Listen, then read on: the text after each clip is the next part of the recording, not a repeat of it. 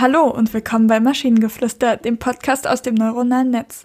In jeder Episode stellen wir eine Geschichte vor, die nicht von einem Menschen, sondern von einer Maschine verfasst wurde. Und damit kommen wir zu unserer heutigen Geschichte über ein Buch, das seine Buchstaben verliert. Es war einmal ein altes, verstaubtes Buch. Es sah aus wie jedes andere, aber es hatte etwas Eigenartiges. Jeden Tag schienen ein paar Buchstaben zu verschwinden. Sie verließen das Buch und landeten auf dem Boden. Das Buch versuchte seine Sprache zu behalten, aber es war ein sinnloses Unterfangen.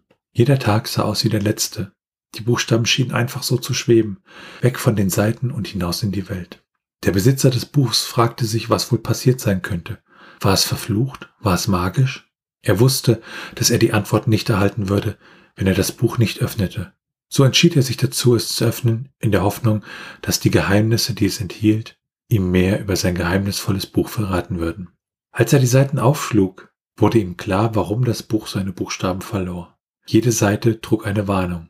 Diejenigen, die sich meiner Macht nähern, werden von meinen Seiten verschwinden.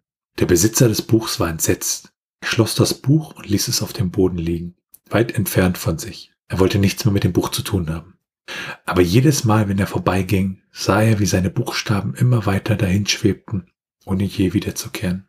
Er wusste nicht, was er machen sollte, aber er wusste, dass er niemandem erzählen konnte, was er herausgefunden hatte. Nicht einmal der Besitzer des Buches wusste, was nun mit ihm geschehen würde.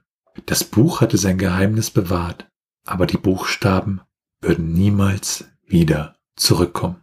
Das ist voll deprimierend. Ich fand es auch ein bisschen spooky. Also die, die, die, ersten beiden Absätze, sie verließen das Buch, landeten auf dem Boden. Das Buch versuchte seine Sprache zu behalten. Ich fand, das war so ein bisschen so eine metaphorische Umschreibung vielleicht für äh, so, so Demenzerkrankungen und so, weißt du? Ja. Ja und dann geht's halt weiter, dann wird's ein bisschen spooky. Also diese Warnung, diejenigen, die sich meiner Macht nähern, werden von meinen Seiten verschwinden. Das war, hui, das war irgendwie ja, gruselig, böse. Ich weiß nicht, war aufregend. Auch wenn ich nicht ganz verstehe, was das jetzt zu bedeuten hat. Heißt das, dass die Buchstaben, die in dem Namen des Besitzers auftauchen, aus diesem Buch verschwinden? Ich habe keine Ahnung.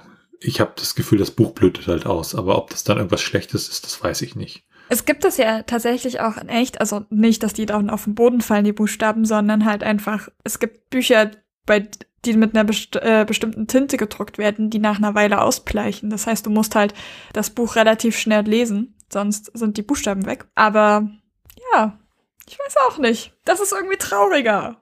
Aber an sich fand ich, war es zumindest mal wieder eine runde Geschichte. Wir haben Anfang, Mittelteil, Ende und es wird wirklich was erzählt und nicht nur irgendwelcher Nonsens aneinandergesetzt, sondern halt äh, von dem Buch, was seine Buchstaben verliert, den Besitzer, der vor Neugierde reinguckt und dann halt merkt, oh Gott, das war eine blöde Idee und irgendwie dann Angst vor dem Buch hat oder wie auch immer. Ne? Also ja, hatte was.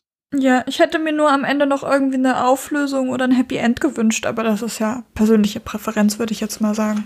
Und wenn ihr Ideen oder Stichwörter habt für eine Geschichte aus der Maschine, zum Beispiel über das, was vor dem Urknall war, dann schreibt uns eure Ideen per E-Mail an info.tnsh.net oder über das Kontaktformular auf der Webseite. Bis zur nächsten Episode von Maschinengeflüster. Tschüssi. Bye bye.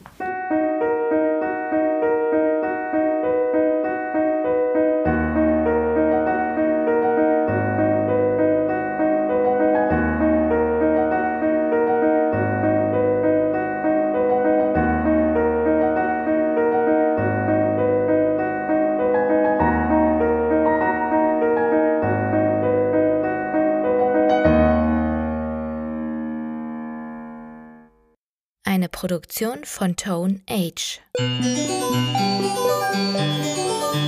T1H.net